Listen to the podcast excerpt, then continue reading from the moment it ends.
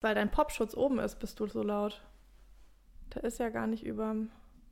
Leo, der Popschutz regelt doch nicht die Lautstärke. Ich weiß Voilà. nicht viel über diesen ganzen Audiogaga hier, aber das weiß ich. das. Nein, wir nehmen das jetzt mit auf.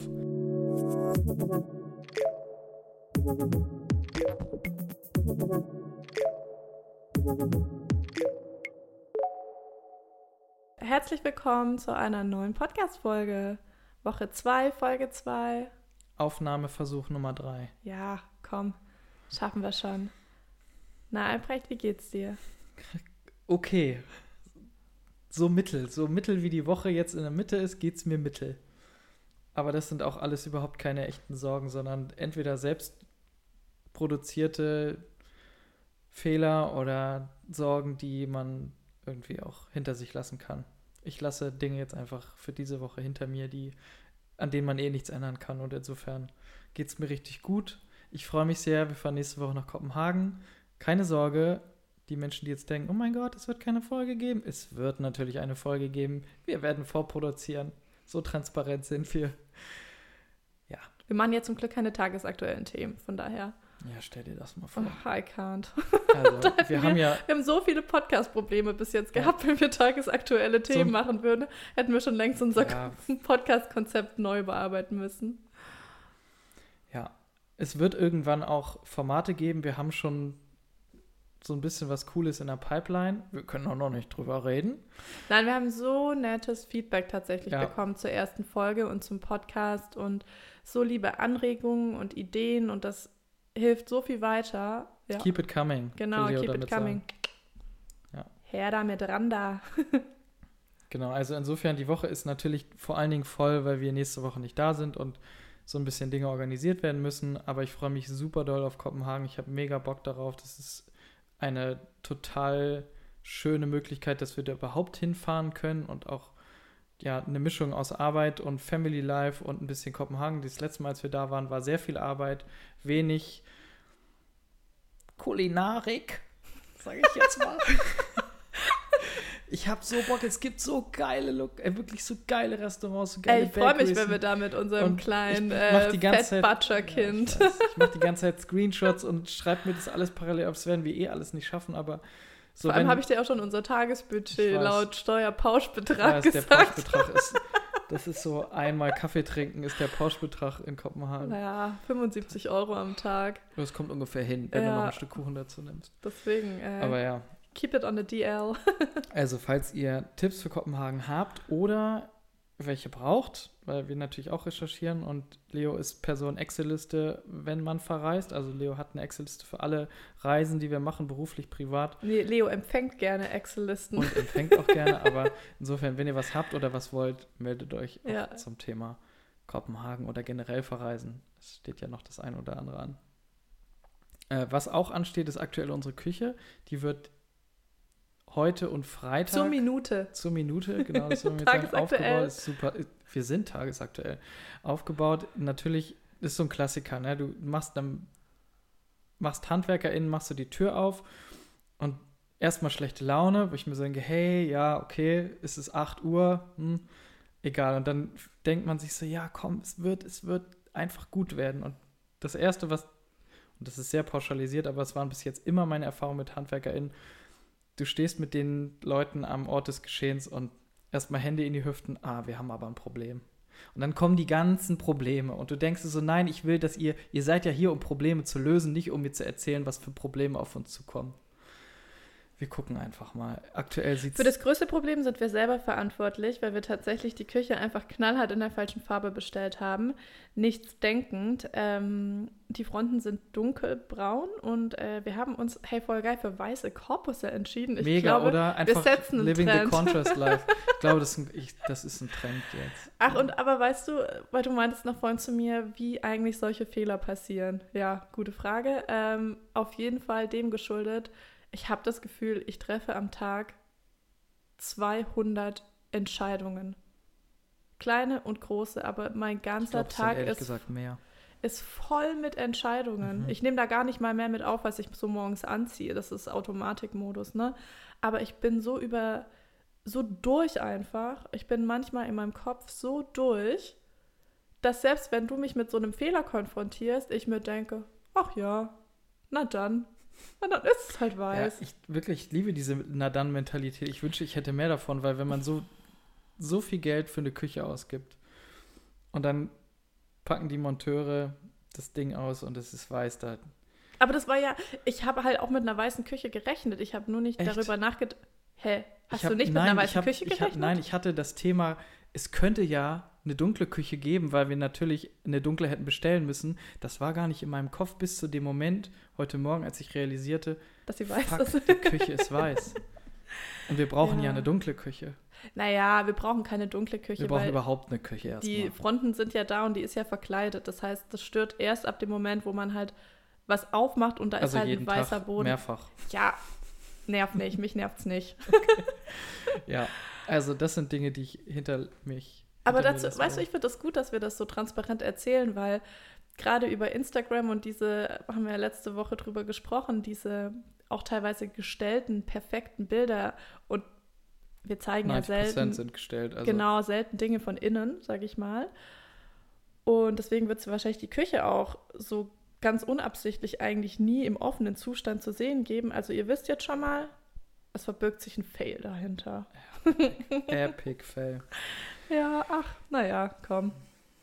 Ja, wir tasten uns da irgendwie ran und Meinst du an die Küche? ja, ihr seid live dabei, Ja, wie das irgendwie immerhin haben wir eine. Genau, das ist so ein bisschen die Woche, ne? voll und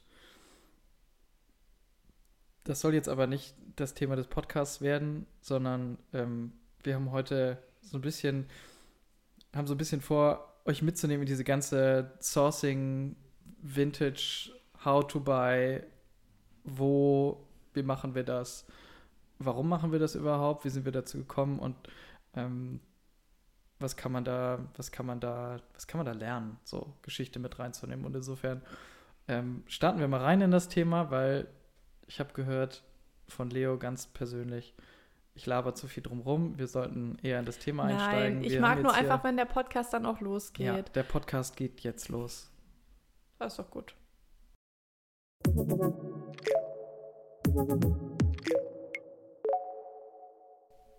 Wir sprechen heute über Vintage-Möbel, Vintage Ikea und damit fangen wir einfach direkt mal an. Ähm, weil du verbindest mit Vintage, vor allen Dingen Vintage Ikea, so eine ganz persönliche Geschichte. Du hast es schon mal erzählt, du hast es tausendmal erzählt, jetzt mittlerweile auch in Interviews erzählt. Aber vielleicht, um unsere HörerInnen irgendwie einmal reinzuholen in das Thema, erzähl doch mal, wie du überhaupt zum Thema Ikea gekommen bist, Short Version. Ja, ähm, immer wieder im August flatterte für viele Jahre der neue IKEA-Katalog bei uns rein. Und das äh, war für mich tatsächlich ein dann immer wichtig werdenderer Monat im Jahr, weil ich diese Kataloge aufgesaugt habe. Also ich habe mir die angeschaut, noch und nöcher, Eselsohren, so kleine, äh, wie nennt man das so, Haftnotiz, weißt du, diese Mhm, Streifen, die man über Post-its, genau, Post-its reingemacht ähm, habe mir das wirklich stundenlang angeschaut. Wie alt warst du da ungefähr? Mm, Es hat, glaube ich, so mit acht angefangen und hat sich dann ja bis äh, so 13, 14 gezogen.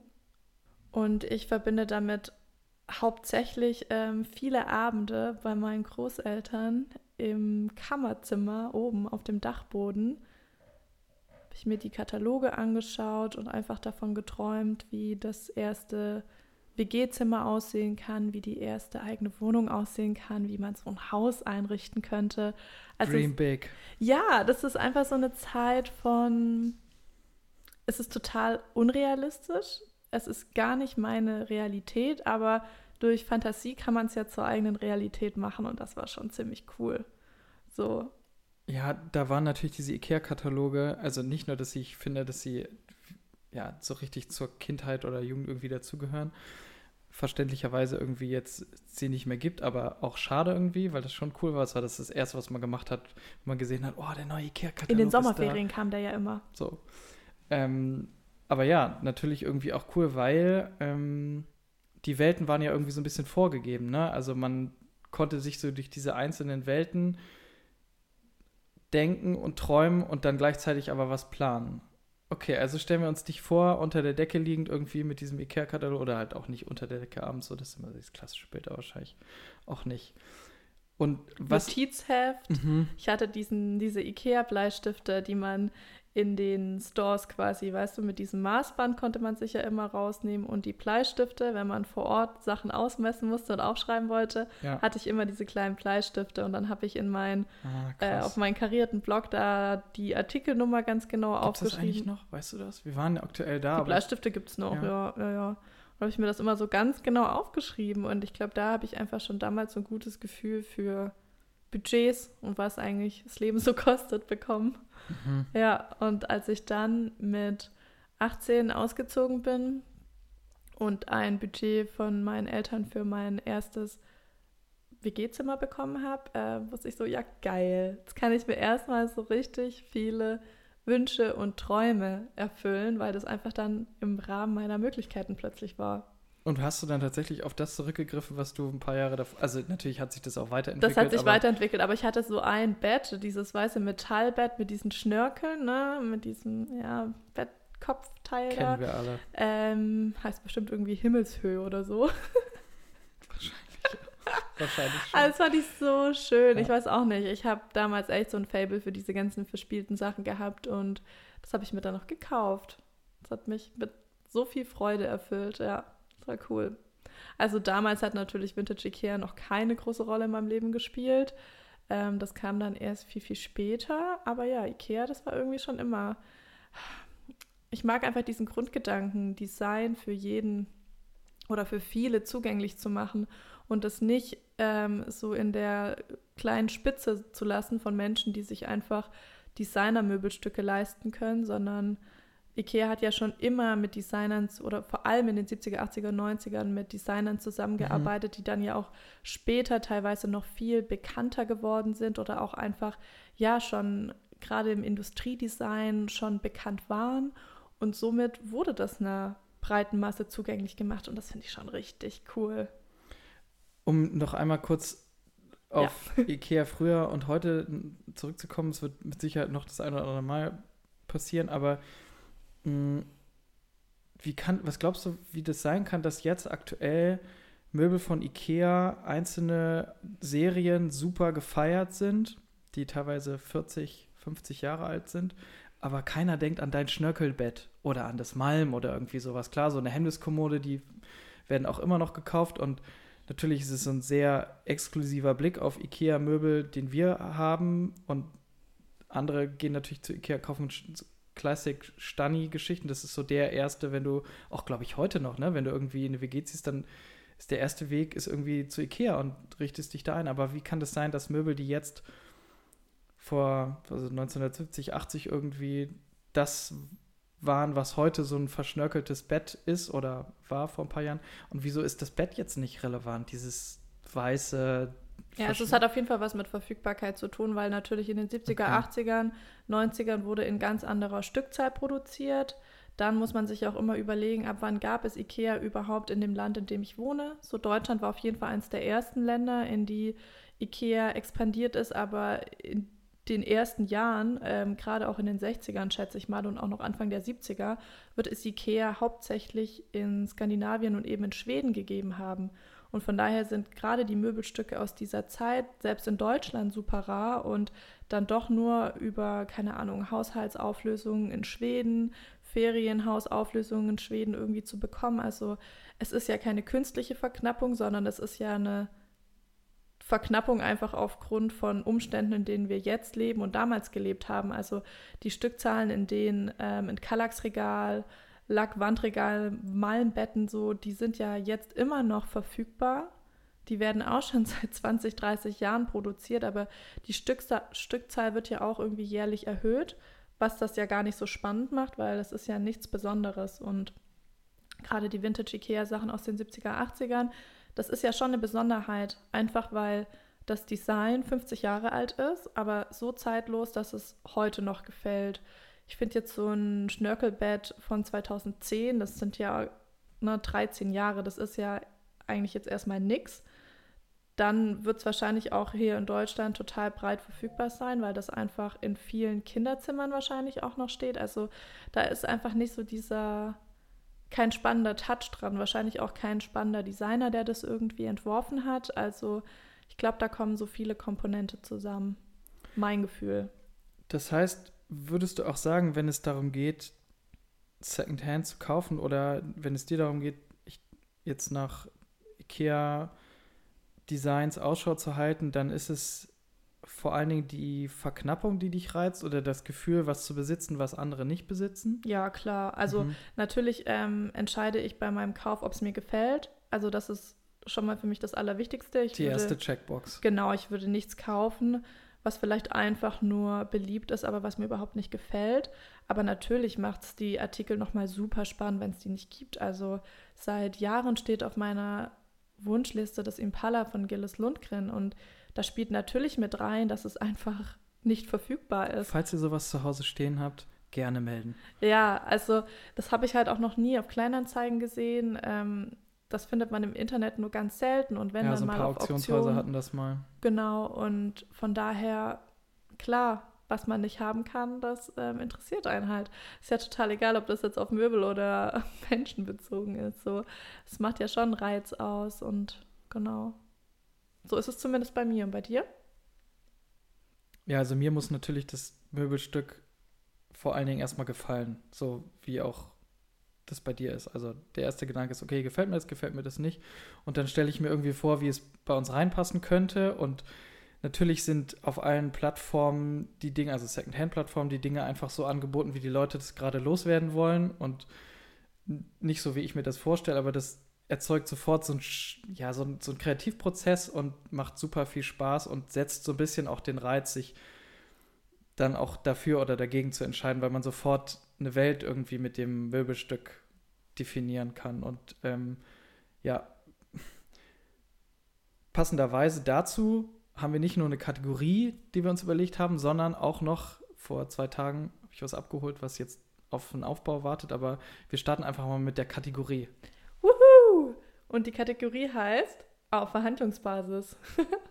also wenn ihr auch regelmäßig ähm, auf Secondhand-Plattformen stöbert, ohne jetzt einen Namen zu nennen, dann werdet ihr auf äh, nur VB schon gestoßen sein. Und da möchten wir euch einfach so ein bisschen ja, Stories von unseren Möbelstücken erzählen, Dinge, die wir einfach da schon erlebt haben, die man glauben oder auch echt teilweise nicht glauben kann. Und deswegen übergebe ich das Mikro jetzt mal ganz gerne an dich. Ja, ehrlicherweise ist die letzte, also die aktuellste Story gar nicht so super super erzählenswert oder spannend, aber es ist einfach super schön, weil das Regal haben wir schon bei uns im Wohnzimmer stehen. Ähm, die zweite Version davon jetzt ist in Grau, also das Ikea Enetri, ähm, von dem ich ja so ein bisschen traurig werden wir, wir hatten zwei davon und eins davon hast du verkauft und ist auch total fein, weil eins haben wir jetzt noch, jetzt haben wir wieder zwei. Ähm, allerdings nicht in Braun, sondern in Grau. Und die ersten beiden habe ich in strömen, strömendem Regen abgeholt und auch das letzte jetzt habe ich wieder im Regen abgeholt. Ähm, aber es ist einfach total, ja, total witzig, in diese Welten von, von fremden Leuten so ein bisschen einzutauchen. Auch wenn das jetzt eher eine, sagen wir mal, super schnelle Geschichte war, hingefahren, geklingelt. Ein kleines, ein Quickie. Genau. So, hingefahren, abgeholt, kurz gesprochen, bezahlt, eingeladen, wieder weggefahren. Aber trotzdem auch diese Fahrten zu Menschen, die Dinge verkaufen, sind immer verbunden irgendwie mit, ja, wir haben das lange irgendwie zusammen gemacht, jetzt mache ich es meistens, ähm, weil du nicht gerne Auto fährst und so. Aber ja, so lernt man irgendwie ganz viele unterschiedliche Menschen kennen und hört auch ganz weirde teilweise, aber auch coole oder auch traurige Geschichten von den Menschen, die einem was erzählen. Manchmal ist es auch echt creepy bei Leuten, so in dieses Zuhause zu kommen und da Dinge dann. Das finde ich auch tatsächlich immer ganz unangenehm. Also der Best Case bei einem Pickup ist für mich, dass das Möbelstück demontiert am Hauseingang steht. Gerne das außen. Das war jetzt so. Ja. Oh, toll. Das war genau Ich finde, so. es kann nichts Besseres geben als ein demontiertes Möbelstück am Hauseingang, dass man auch gar nicht in diesen awkward Moment kommt von Schuhe an, Schuhe aus, schüttelt man sich die Hand, wie ist so, ne, also unendliche Möglichkeiten. Nee, das war perfekt. Die standen im Treppenhaus. Also die Menschen, die es verkauft haben, dieses Pärchen, das Regal war abgebaut, stand schon im Treppenhaus, die Schrauben waren in eine Chefskiss. Extratüte verpackt, Chefskiss. lieben wir. Und dann Von hat sogar von Ikea, dann hat sogar der Dude hat das mitgeholfen, mit ins Auto zu tragen, ins runtergetragen. So, also es war wirklich ein Kleinanzeigen-Quickie, kann man nicht anders Hey, sagen. Verkäufertipps. Wenn auch ihr Verkäufer seid, demontiert die Möbelstücke, packt die Schrauben in so ein kleines Säckchen rein. Das finde ich auch immer so toll, ne? Ja, es erleichtert einfach irgendwie alles. Ungemein. Bietet gibt ja PayPal-Bezahlung an. genau, das ist auch immer super. Ja. Und dann kann man das halt auch echt schnell, echt schnell abrappen. Also ist schon richtig cool. Nee, was ich eigentlich noch dazu sagen wollte, oder ich hatte gedacht, dass du es vielleicht erzählst. Ich bin Sonntagabend auf ähm, Kleinanzeigen mit dieser festen und fixen Idee, dass ich dieses Inetri-Regal da jetzt finde. Also das war echt so in meinem Kopf eingebrannt, weil wir hatten, wie gesagt, diese zwei Regale. Ich wollte unbedingt wieder ein zweites haben. Ich finde das einfach so schick. Und eigentlich am allerliebsten natürlich das auch aus den 80ern. Ja, nee, wie ist es? Ich glaube, Jerpen heißt das Herr erste. Jerpen heißt doch der Stuhl. Das ist der Stuhl, ne? Ich habe nämlich auch das verwechselt. Ich- Das heißt anders. Ich habe ich bin gestern noch drüber gestolpert, aber ich habe den Namen wieder heißt vergessen. der Diamond Metallstuhl von, Ja. von Gammelgard, der Ja. heißt Jerpen. Ähm, ist auch total egal. Es gibt auf jeden Fall das Enetri-Regal in schwarz und dann ist quasi die Frontseite, wenn man auf das Regal schaut, in rot, gelb, grün, glaube ich, ähm, irgendwie lackiert, so bunt. Das sieht so verschärft aus. Blau, glaube ich noch. Es sind vier Das Regalböden. ist so geil. Mhm. Das wäre natürlich der absolute Dream, aber ähm, das ist halt krass schwer zu finden. Außer neulich hatte das jemand in seiner Oh Anzeige mein drin Gott. und der hatte das gekürzt. Ich, ich konnte es nicht glauben. Also das hat 150 Euro gekostet und ich dachte schon so, okay, ist das jetzt etwa mein Netzfund der Woche oder keine Ahnung, Ostern, Weihnachten und Geburtstag zusammen? Nein, da hat jemand einfach dieses Regal einseitig gekürzt. Mir ist Ja, echt in Slow-Mo so eine scheiß Träne runtergelaufen, weil ich mir dachte, wie entrückt kann man eigentlich sein? ja, aber guck mal, das. Also nee, da kann ich auch nicht gucken. Also, wenn du ein Regal dir kaufst, dann passt du das im Zweifel auf deine Bedürfnisse an und denkst nicht darüber nach, dass es ein Designerregal ist und vielleicht in 20 Jahren das Fünffache wert sein wird. Sondern du denkst dir, ah, hier ist eine Ecke in der Wand, alles klar, dann muss ich das Regal 40 Zentimeter Ja, aber das muss dir so peinlich sein, dass du diese Anzeige niemals online stellst, sondern das irgendwie auf dem Sperrmüll entsorgst und hoffst, dass niemals jemand rausfindet, dass du das mit diesem Regal gemacht hast. Sagen wir mal so, die 150 Euro waren Boah, vielleicht nicht gerechtfertigt. peinlich. Oh, das hat mich echt. Ich bin ja eigentlich sehr ausgeglichen Echt? und ich war ein bisschen schockiert, dass das so viel mit mir gemacht hat. Auch heute noch. Spoiler Alert, auch heute noch. Ja, gut. Ähm, genau, also auf jeden Fall bin ich mit der fixen Idee losgezogen virtuell, ähm, dieses Regal einzusacken und da können wir auch eigentlich schon zum ersten Tipp kommen. Wer natürlich ähm, Ikea Inetri jetzt in seiner Suchanzeige eingibt und denkt, geil, Vergiss Checkpot, es. ich kenne den Produktnamen, äh, da sage ich schön für dich, weil da findest du nur die teuren Regale, äh, wenn du überhaupt welche findest, weil du dann natürlich bei und mit Menschen suchst, die eben auch wissen, was sie einstellen. Und das IKEA-Regal am Sonntag habe ich einfach unter IKEA-Regal gefunden. Am allerbesten, glaube ich, und das ist halt ein bisschen geisteskrank, gebe ich auch zu, wäre eine Suche, wo man einfach nur nach Regal sucht. Weil ich glaube, am allerbesten würde es auch noch laufen, wenn jemand nicht mal weiß, dass das Ding von Ikea ist. So. Aber viele lassen ja auch zurecht diese Ikea-Sticker dran und wissen eben deshalb auch, dass das dann von Ikea ist und machen dann halt so eine Kombination aus Ikea und dem jeweiligen Produkt. Und das ist eigentlich auch mein Tipp, wie man gerade diese Vintage-Schätze eigentlich findet. Generell Möbel zu suchen, der, sagen wir mal, Nummer One-Tipp ist eigentlich, je generischer die Suche ist, je allgemeiner die Suche ist oder der Suchbegriff oder die Suchbegriffkombination, umso eher, also umso mehr Zeit muss man natürlich investieren, weil die Suche unfassbar lange dauert, aber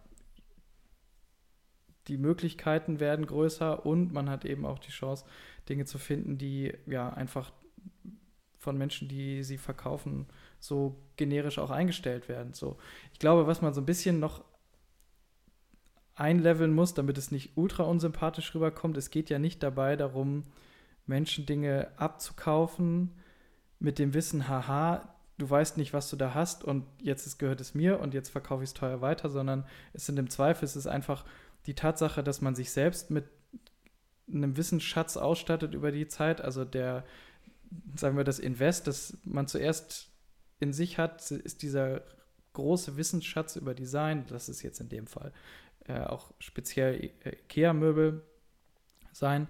So, und den muss man ja irgendwo auch wieder reinvestieren. Also der, vor allen Dingen der Return on Invest ist am Ende, dass du etwas bekommst, was andere nicht bekommen. Oder ja, und mich macht es auch super happy, wenn ich ein Schnäppchen mache. Also ich finde das, ich finde, da ist gar nichts mit dabei. Also ich glaube, entweder man investiert halt Zeit oder man investiert Geld. Ne? Genau. Man kann natürlich auch sagen, ich habe gar keine Lust, so lange zu suchen und dann, hey, feel free, dann kaufst du für 500 Euro das Regal. Ist ja auch gar kein Problem so. Ähm, aber für mich ist das halt nicht die Lösung, weil ich mich so gerne mit den Sachen auseinandersetze mhm. und da gerne die Zeit investiere und deswegen freue ich mich auch einfach dann über so ein Schnäppchen. Und was heißt Schnäppchen? Die Person hat jetzt immer noch 50 Euro für dieses Regal bekommen. Das ist mhm. total viel Geld. Die hat sich total gefreut über die 50 Euro. So, und am Ende des Tages ist es auch ein IKEA-Regal. Die Qualität ja. ist jetzt ist schon mehr wert als ein Fuffi, aber ne, jetzt auch nicht exorbitant hoch. Das nee, ist jetzt kein T-Calls, über das wir sprechen. Ja, nicht deutlich mehr, ja. Genau, und von daher finde ich das echt total fein. Ja. Ähm, wenn da jetzt natürlich jemand die, ähm, wie heißen die nochmal? Oh, die ähm, Stühle von Werner. Ach so, die Panton, die Panton-Chairs, ja. Wilbert. Mhm. Wenn jetzt natürlich jemand die Wilbert-Chairs aus den 90ern, die sind limitiert, davon gab es gerade mal, glaube ich, 2000 Stück und die wurden in zwei Colorways damals in der Schweiz produziert bei so einem kleinen Möbelhersteller, richtig hochwertig. Wenn die jemand für einen Zehner verkauft, ich glaube, ich könnte es nicht kaufen. Ich würde der Person schreiben und sagen, hey, ein Stuhl ist irgendwie ein paar tausend Euro wert. Komm, stell das nochmal neu ein und stell es irgendwo ein, wo es die richtigen Käufer finden. Also das wäre schon eine Hemmschwelle. Das könnte ich, glaube ich, nicht machen, auch wenn ich den Stuhl gerne hätte. Weiß ich auch nicht. Ja, das wäre schon irgendwie heftig. Ja, nee, aber weißt du, ich glaube, es kommt immer so ein bisschen auf die Verhältnismäßigkeit an. Ja, total. Ja. Ja, und ja. insofern vielleicht kommen wir dann einfach, also Tipp Nummer eins war so Von der Kategorie in die Tipps. Genau. Heute ist einfach so, wir sliden so von einem ins nächste, genau. Ja, wir, wir üben ja noch. Ja. ähm, Genau, also der erste Tipp, je generischer die Suche, umso eher die Chance, mehr zu finden, bedeutet aber auch gleichzeitig höheres Zeitinvest und eben auch ein Wissensstand, den man irgendwie so ein bisschen mitbringen muss. Wenn man da keinen Bock drauf hat, ey, voll, dann gibt und es Tipp Plattformen, zwei, wo das alles schon passiert ist. Tipp Nummer zwei, was auch ähm, auf den ersten Tipp irgendwie einzahlt, ist natürlich, wie baut man sich den Wissensstand auf?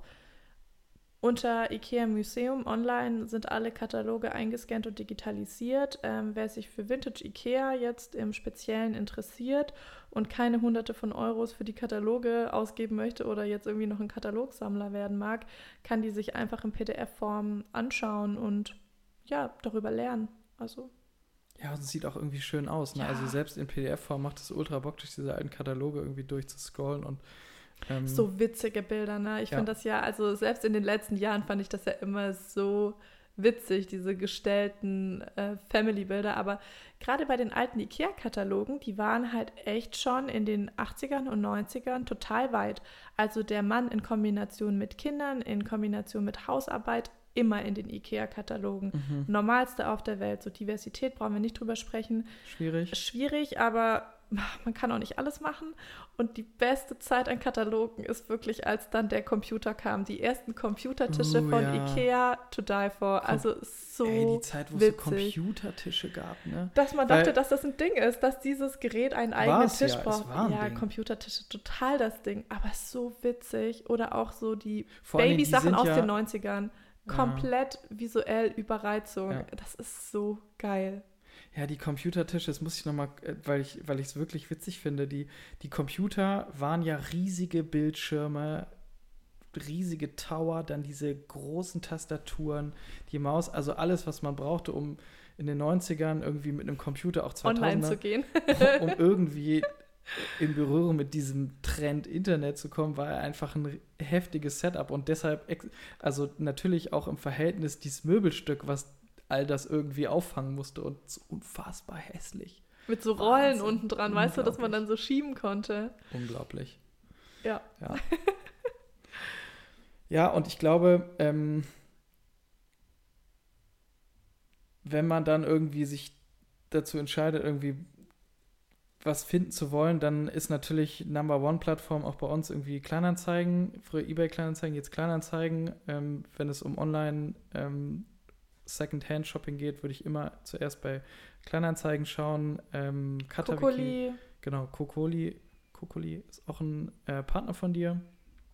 Äh, sehr spannende Plattform, einfach mit diesem super guten Gefühl, verifizierte Artikel auch zu kaufen. Ich finde, ja. das ist immer noch so mal so eine Geschichte. Na klar, entwickelt man über die Zeit einen, einen, Blick für, für Design und auch für Authentic Design, aber wenn du eine Plattform hast, die eine Verifizierung anbietet, dann ist das einfach ein Gedanke, den du dir nicht mitmachen musst. Ja, und auch so. gerade die Replikas. Also in UK ist dieser riesengroße Replikamarkt einfach, weil es dort ähm, auch diese, diese Lizenzrechte an den Produkten halt nicht so äh, also einfach nicht so lange waren und dass die da halt schon viel früher diese Replikas so eins zu eins mit den Mustern auch der Hersteller ja erstellen konnten. Mhm. Ich kann so einen Hermann Miller Lounge Chair nicht, also eine Replika nicht vom Original unterscheiden. Ein richtig gutes Replika, keine Chance. Und gerade wenn man mehrere tausend Euro investiert, macht es ja nur Sinn, das irgendwie Voll. auf einer Plattform zu machen, wo verifizierte Möbelstücke erhältlich sind. Genau, Katawiki ja. Heißt es Katawiki? Ich glaube schon. Katawiki. Ja. ja. Flohmärkte. Ja, äh, also wirklich Warenhäuser, Sozialkaufhäuser. Und Sozialkaufhäuser sage ich immer noch ganz gern dazu. Das ist ja nicht unbedingt, heißt es ja so, weil da Menschen, die ein geringes Einkommen einkaufen sollen, das ist natürlich auch ein Grund, aber Sozialkaufhaus heißt hauptsächlich, dass dort Menschen arbeiten, die auf dem Arbeitsmarkt nicht mehr integriert werden können. Das ist der Begriff von Sozialkaufhaus. Okay, aber trotzdem sind diese Kaufhäuser ja hauptsächlich Ja, natürlich für Einkommensschwachere, natürlich. Brauchen wir gar nicht drüber zu sprechen. um sich Dinge leisten zu können. Also das Brauchen wir nicht drüber zu sprechen, aber mit jedem Kauf dort unterstützt man eben auch die Leute, die dort angestellt sind, weil gerade in Hamburg Stiebruch zum Beispiel, das sind ja Sachen vom Sperrmüll, also der Sperrmüll sammelt die Sachen ein und alles, was noch brauchbar ist, wird an Stiebruch gegeben. Ist und ja du kannst Dinge auch selbst abgeben, also du, es gibt ja eine, genau. eine Warenannahme. Genau. Also du kannst aber die kaufen ja nichts ab, das ist ja alles auch. kostenfrei. Genau. Und alles Geld, was die einnehmen, geht in die Gehälter der Menschen, die dort in den Warenlagern arbeiten und im Verkauf arbeiten und natürlich an die Ladenfläche. Und das sind ja so riesige Ladenflächen. Das heißt, wenn da in Anführungsstrichen nur Leute einkauften, die so, sozial schwacher sind, würde sich das System ja auch nicht tragen. Ich führe das gerade nur so auf, weil ich einfach höre, wenn ich da mit Menschen drüber spreche, dass da so ein, dass sich Leute da nicht hintrauen weil sie denken, sie dürfen da nicht kaufen. Aber ich sag's mal so, da sind auch mal ganz gerne Linie Rosé, Stühle und Sofas für ein paar hundert Euro, für 800, 900 Euro. Das kann sich halt auch nicht jeder leisten. Und es ist aber auch wichtig, dass diese Sachen gekauft werden. Deswegen wollte ich das nochmal unterstreichen, mhm. dass alle Menschen in diesen Einkaufshäusern kaufen können, weil es gibt nämlich auch Kaufhäuser, in denen darf man nur einkaufen, Richtig. wenn man ähm, zum Beispiel arbeitslos ist oder halt diesen Schein hat. Ich weiß mhm. gerade nicht, wie der heißt. Also das gibt's und das ist auch super wichtig, aber es gibt eben auch die Sozialkaufhäuser, die darauf angewiesen sind, dass da jeder einkauft. Wollte ich nur einmal. Okay. Es sind eher so Antiquitätenläden. Antiquarien? Ja, ein Antiquariat ist ja ein Antiquarium. Aquarium. Oh mein Gott, ich muss richtig dringend rauschen. Also ein Antiquariat ist ein ja. Geschäft, wo alte Bücher verkauft werden und so Provenienzen und solche ja. Geschichten. Ein Antiquitätenhandel ja. ist vor allen Dingen ein Geschäft, wo mit Antiquitäten, also Möbeln und Dingen, die als Antiquität bezeichnet werden, ähm, gehandelt wird. Und shoot me, wenn das jetzt auch falsch ist, korrigiert mich alle gerne. Und im Aquarium und Nemo. Ganz genau. Nur Nemo. Bester Typ. Ähm, oh mein Gott, nee, dürfen wir nicht erzählen, oder? Ähm, können wir, apropos Old Money und ähm, Antiquitäten, wie heißt der? Na, jetzt fängst du ja schon an, also. Wie heißt der? Können wir Namen nennen? Ah! Ach so. John Goldsworthy. ja, der Mann ist eine Institution.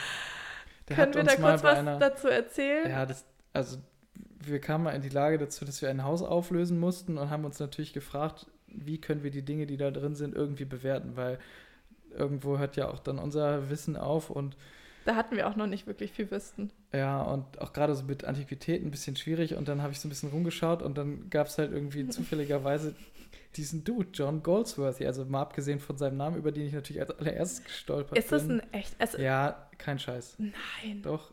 Ist, also ich finde, ist ein Legendenname. Das So. ist eh eine lebende Legende. Der war Ja. bei Baris Ferraris, Genau, ne? und das war so ein bisschen auch meine Verification für ihn, dass der Dude einfach auf dem Fernsehen war und ähm, echt eine krasse Expertise mitbringt und nicht nur echt viel Ahnung von seinem Fachgebiet, sondern einfach nur ein cooler Typ ist. So, und mit dem haben wir dann einfach viel Zeit verbracht. Ähm, und ja, also Big Shoutout an John Goldsworthy für seinen Namen und seine coole Art.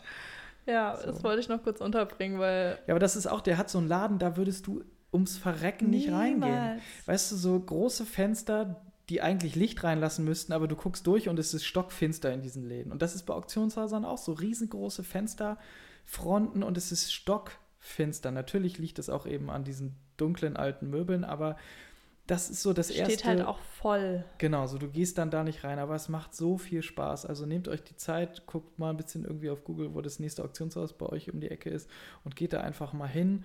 Äh, Womit man natürlich irgendwie rechnen muss, ist oder auch nicht und dann feststellt, wo man denkt, ich mache ein Schnäppchen, dass natürlich eine Fee, eine, eine Auktionshaus-Fee dazukommt. Das sind immer so irgendwie zwischen 17 und 22 Prozent vom Verkaufspreis. Die werden natürlich irgendwie draufgeschlagen. Aber ansonsten. Kommt die Mehrwertsteuer dann auch nochmal drauf? Nee, Oder die ist dann schon mit eingerechnet schon in, mit den, ein- in, okay. den, in den Mindestpreis sozusagen. okay, okay. Genau, also es gibt, und das muss man vielleicht auch wissen bei Auktionshäusern, du hast eben nicht nur die Artikel, die in der Auktion, in der kommenden Auktion verkauft werden oder als Nachverkauf nach einer Auktion wieder in den freien Verkauf zurückgeführt Mhm. werden, und, sondern du hast eben auch diesen freien Verkauf. Das heißt, du kannst da reingehen und dann, keine Ahnung, ist da irgendwie ein Tisch oder ein Stuhl oder eine Vase und das, oh, das gefällt mir. Dann ist das noch nicht in der aktuellen Auktion gelistet und dann kannst du hergehen und sagen, ja, das hätte ich gerne und dann bezahlst du den Preis, Was der steht. das? Und dann, was letzte Preis, ja, und gehst damit nach Hause. Also es macht auch ultra viel Spaß. Und Ja. vor allen Dingen, Für die Inspiration finde ich es ja, auch ganz toll. Und geil. weil das ja auch, also gerade bei Kleinanzeigen, ähm, kommt man ja nicht so richtig in Berührung mit den Dingen, bevor man sie kauft. Und in den Auktionshäusern, ähm, da kann man ja auch dann rein und Probe sitzen und das ist dann so real, bevor man sich dafür entscheidet, ob man das nun kaufen möchte oder nicht. Weißt du, was ich meine? voll, das hat so ein bisschen Möbelhauscharakter, nur ein bisschen Nur ohne. Möbelhaus. Ja, ja, ohne Möbelhaus, ja. Also, nur ohne Systemgastro. Weil aber die ist schon, Die ist teilweise richtig geil. Also da, wo ich herkomme, ähm, gibt's, gab's, keine Ahnung, Hofmeister. Also so ein richtig großes Möbelding. Und ey, das Essen da ist geil. Und da ist auch immer so ein riesiges Kinderland. ja, es also ist so ein Samstags da ist für alle gesorgt. Ding, ne, So ins ein- Möbelhaus zu fahren. Also haben wir nie gemacht, kenne ich nicht, aber anscheinend Die elitären Kreise verkehren eben doch nur in den Auktionshäusern. Hey, dann hast du leider nie dieses richtig leckere, ganz flach geklopfte Schnitzel mit Pommes. Leider nein. Chefskiss auch an dieser. Stelle. Ähm, ja, aber bei Ikea ist ja auch Köttbullar. Schöttbullar. Ja, geht man auch heute noch hin, ne? Wir sind neulich auch einfach wegen des Hotdogs. Hey, aber guck mal, die Auktionshäuser müssten eigentlich so eine Fine Dining Section haben. Die müssten eigentlich mit so geil. einem total coolen äh, Chef zusammenarbeiten und dann ja noch so eine, keine Ahnung, Lunch and Dining Corner bei sich drin haben. Ja, ich würde dann nur noch meine Zeit im Auktionshaus verbringen, bin ich ganz ehrlich. Ja, also dann lieber nicht. Ja, also ich glaube, ähm, um dem Thema wieder so ein bisschen nahe zu kommen, Vintage-Möbel Sourcing findet natürlich hauptsächlich online statt oder eben dann selbst auf, wenn man selbst loszieht, auf, auf Flohmärkten. Aber auch dafür ist es wichtig, einfach einen, einen Wissensschatz mitzubringen. Also sich zu denken, hey, ich, also die Frage ist ja meistens, wo findest du das? Wo findet ihr das? Wo gibt's das? So, und dann sagt man irgendwie so ein bisschen nüchtern, äh, ja, Kleinanzeigen oder ah, ist ein Flohmarktfund und dann, ja, macht das aber trotzdem ja nicht die Option auf oder das erklärt ja nicht so, Herr, es ist für dich auch eine Möglichkeit, sondern ja, man findet das auf dem Flohmarkt, beschäftige dich mit den Themen, lies dich ein. Nutzt dein Handy. Also ich meine, der Cheatcode fürs Leben ist Google Lens und Beste, ähm, was gibt. das sage ich auch ständig, wenn ihr auf einem Instagram-Bild oder irgendwo im Internet etwas findet, das euch gefällt, bevor ihr nachfragt, woher das ist, macht einen Screenshot, benutzt die Google Lens in der Google-Suche, taggt quasi das Produkt und ähm, wenn das irgendwo schon mal in Google sichtbar war, dann wird euch diese Suchmaschine das zeigen. Und auch, das funktioniert genauso gut, wenn man auf dem Flohmarkt ist und gerade was sieht, Voll. wo man sich denkt, oh, das gefällt mir und ich habe irgendwie im Gefühl, dass das vielleicht von einem coolen Hersteller ist und ihr seid euch nicht sicher. Macht ein Bild davon, geht über die Google Lens und sollte es so sein, findet ihr es wirklich sofort. Gerade auch über Plattformen wie Pamono, First Steps. Also das sind so viele Bilder ins Internet gelangt von ähm, auch Einzelstücken, Mhm. die dann aber ja doch bildlich abgespeichert sind. Und Ja, und das ist ja auch kein Geheimnis. Also ich finde, das wird immer so viel drumrum geredet und dieses ganze Thema Gatekeeping und ich verrate meinen, es, am Ende sind es ja alles keine Geheimnisse und jeder hat Zugang dazu und es sollte jeder Zugang dazu genau. haben. So. Also, Und deshalb finde ich es auch wichtig, dass man irgendwie so ein bisschen da auch die Bücher aufmacht und sich mal irgendwie ja da reinschauen lässt, weil erstens gibt es genug von Dingen und außer vom Impala, also sage Ja, ich ganz also, ehrlich, da ist jetzt quasi First Steps Ausnahme. von mir angemeldet. Wenn ihr eins findet, müsst ihr mir den Link schicken, weil ich will das kaufen. ja. Ja. Ja, ey, man nimmt sich doch da nichts weg und deswegen, also wie gesagt, Suchbegriffe, die allgemein sind, Wissen aneignen schadet nie. Cheatcode fürs Leben ist Google Lens. Guckt mal in. Auktionshäusern So, gibt- vorbei, genau. geht auf Flohmärkte, genau. und fragt ExpertInnen, also alle Menschen, die sich irgendwie mit dem Thema auseinandersetzen, egal ob das kleine Vintage-Shops sind oder ähm, ja, Designbüros, fragt einfach Menschen. Ich glaube, das funktioniert immer noch, dass man einfach Fragen stellt und schreibt, hey, Ach, das ist mir aber auch, ich bin ja auch so ein krasser Trini, ich bin einfach sehr introvertiert und Fragen, das fällt mir so schwer. Ich schicke ja auch immer dich vor. Ähm, du bist ja für mich der, der die Situation klärt, der Abklärer. Also das kann ich auch Ah, okay, kann ich nachvollziehen, verstehen. wenn, das, wenn das Menschen schwer fällt. Aber grundsätzlich, ja, es ist natürlich ein sehr guter Tipp. um noch ein letztes Mal auf Vintage Ikea zurückzukommen. Eigentlich könnte man ja jetzt zu Ikea gehen und könnte sich überlegen, so ein bisschen so glaskugelmäßig, so was von den Produkten wird in 20 Jahren und vielleicht, kleiner Break, definieren wir das Thema Vintage noch einmal, damit wir das auch noch einmal abgefrühstückt haben, aber was von den Dingen, die heute verkauft werden, 2023, könnten ab 2043 irgendwie cool sein, relevant oder den Status einnehmen, den jetzt Dinge wie eine kleine blaue Lampe mit Wolken zum Beispiel. Skojik. Also ja, genau, Vintage ist erstmal alles, was 20 Jahre alt ist oder älter, per Definition. Und ich meine 20 Jahre, also alles, was vor 2003 war, den Status erreicht man ja recht easy. Also ich würde sagen, die Hälfte aus meinem Kinder- und Jugendzimmer ist Vintage, inklusive meinem Mann. Ähm, und was in 20 Jahren von den aktuellen Dingen modern sein könnte, finde ich ganz, ganz schwierig muss ich ehrlich sagen, ähm, weil ich bei Ikea, jetzt auf Ikea bezogen, einfach nicht sehe, dass da Dinge sind, die so abseits von Massenkonsum, also das soll alles von meinem Gefühl her für die Masse funktionieren und selbst die Kollaboration, die mit kleinen Designern gemacht werden, ist in meinem Gefühl oft, ach cool, da ist ein interessantes Designstudio. Was machen die denn? Ach, das finden wir schön. Guck mal, wir skalieren das, weil wir haben die Möglichkeiten als äh, IKEA. Wir kaufen Designs ein, wir benutzen den Namen von der Person und machen das einfach für die Masse zugänglich. In meinem Gefühl gewinnt da niemand so richtig, ähm, Warum? weil ja, was, wer war das jetzt da zuletzt? Wie heißt sie noch? Also Ilse Crawford, okay, über die brauchen wir nicht zu sprechen. Ich finde, das hat super gut funktioniert, aber ach, Simone, ach, diese Lichtdinger, Ah, ja. Ähm, immer Kudis. Ach, ich bin nee, so nee, schlecht mit Namen. Quatsch. Warmblix oder so hieß eine Lampe auf jeden Fall. Ja, ich, ich komme gerade nicht drauf. Ja. Wir hauen das nochmal in die Shownotes. Das sagt jeder Podcaster, wenn er was nicht weiß. Doch, das war Ähm, einfach crazy. warte. dieses- Erzähl mal kurz, ich guck mal nach.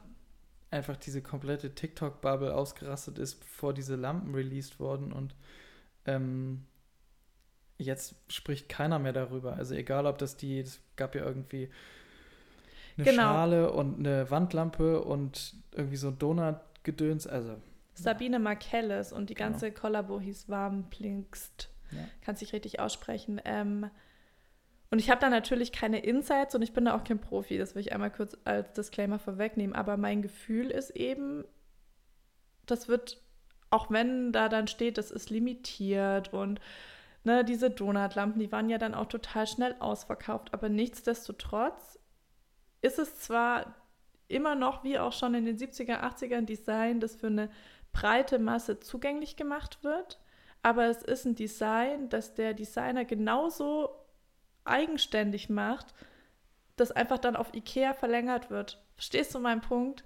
Nee, aber darum geht es ja, dass es nein, dass in kleiner Stückzahl nein, nicht erschwinglich ist, in großer nein, Stückzahl. Weil das, hat, das war nie der Punkt von Ikea. Der Punkt von Ikea war immer, Design zu nehmen, äh, mit Designern zu entwickeln, abseits von den Dingen, die die Designer schon gemacht okay, haben. Okay, fair point. Und mhm. jetzt wird einfach das genommen. Eins zu eins. Und dann größer gemacht. skaliert. Mhm.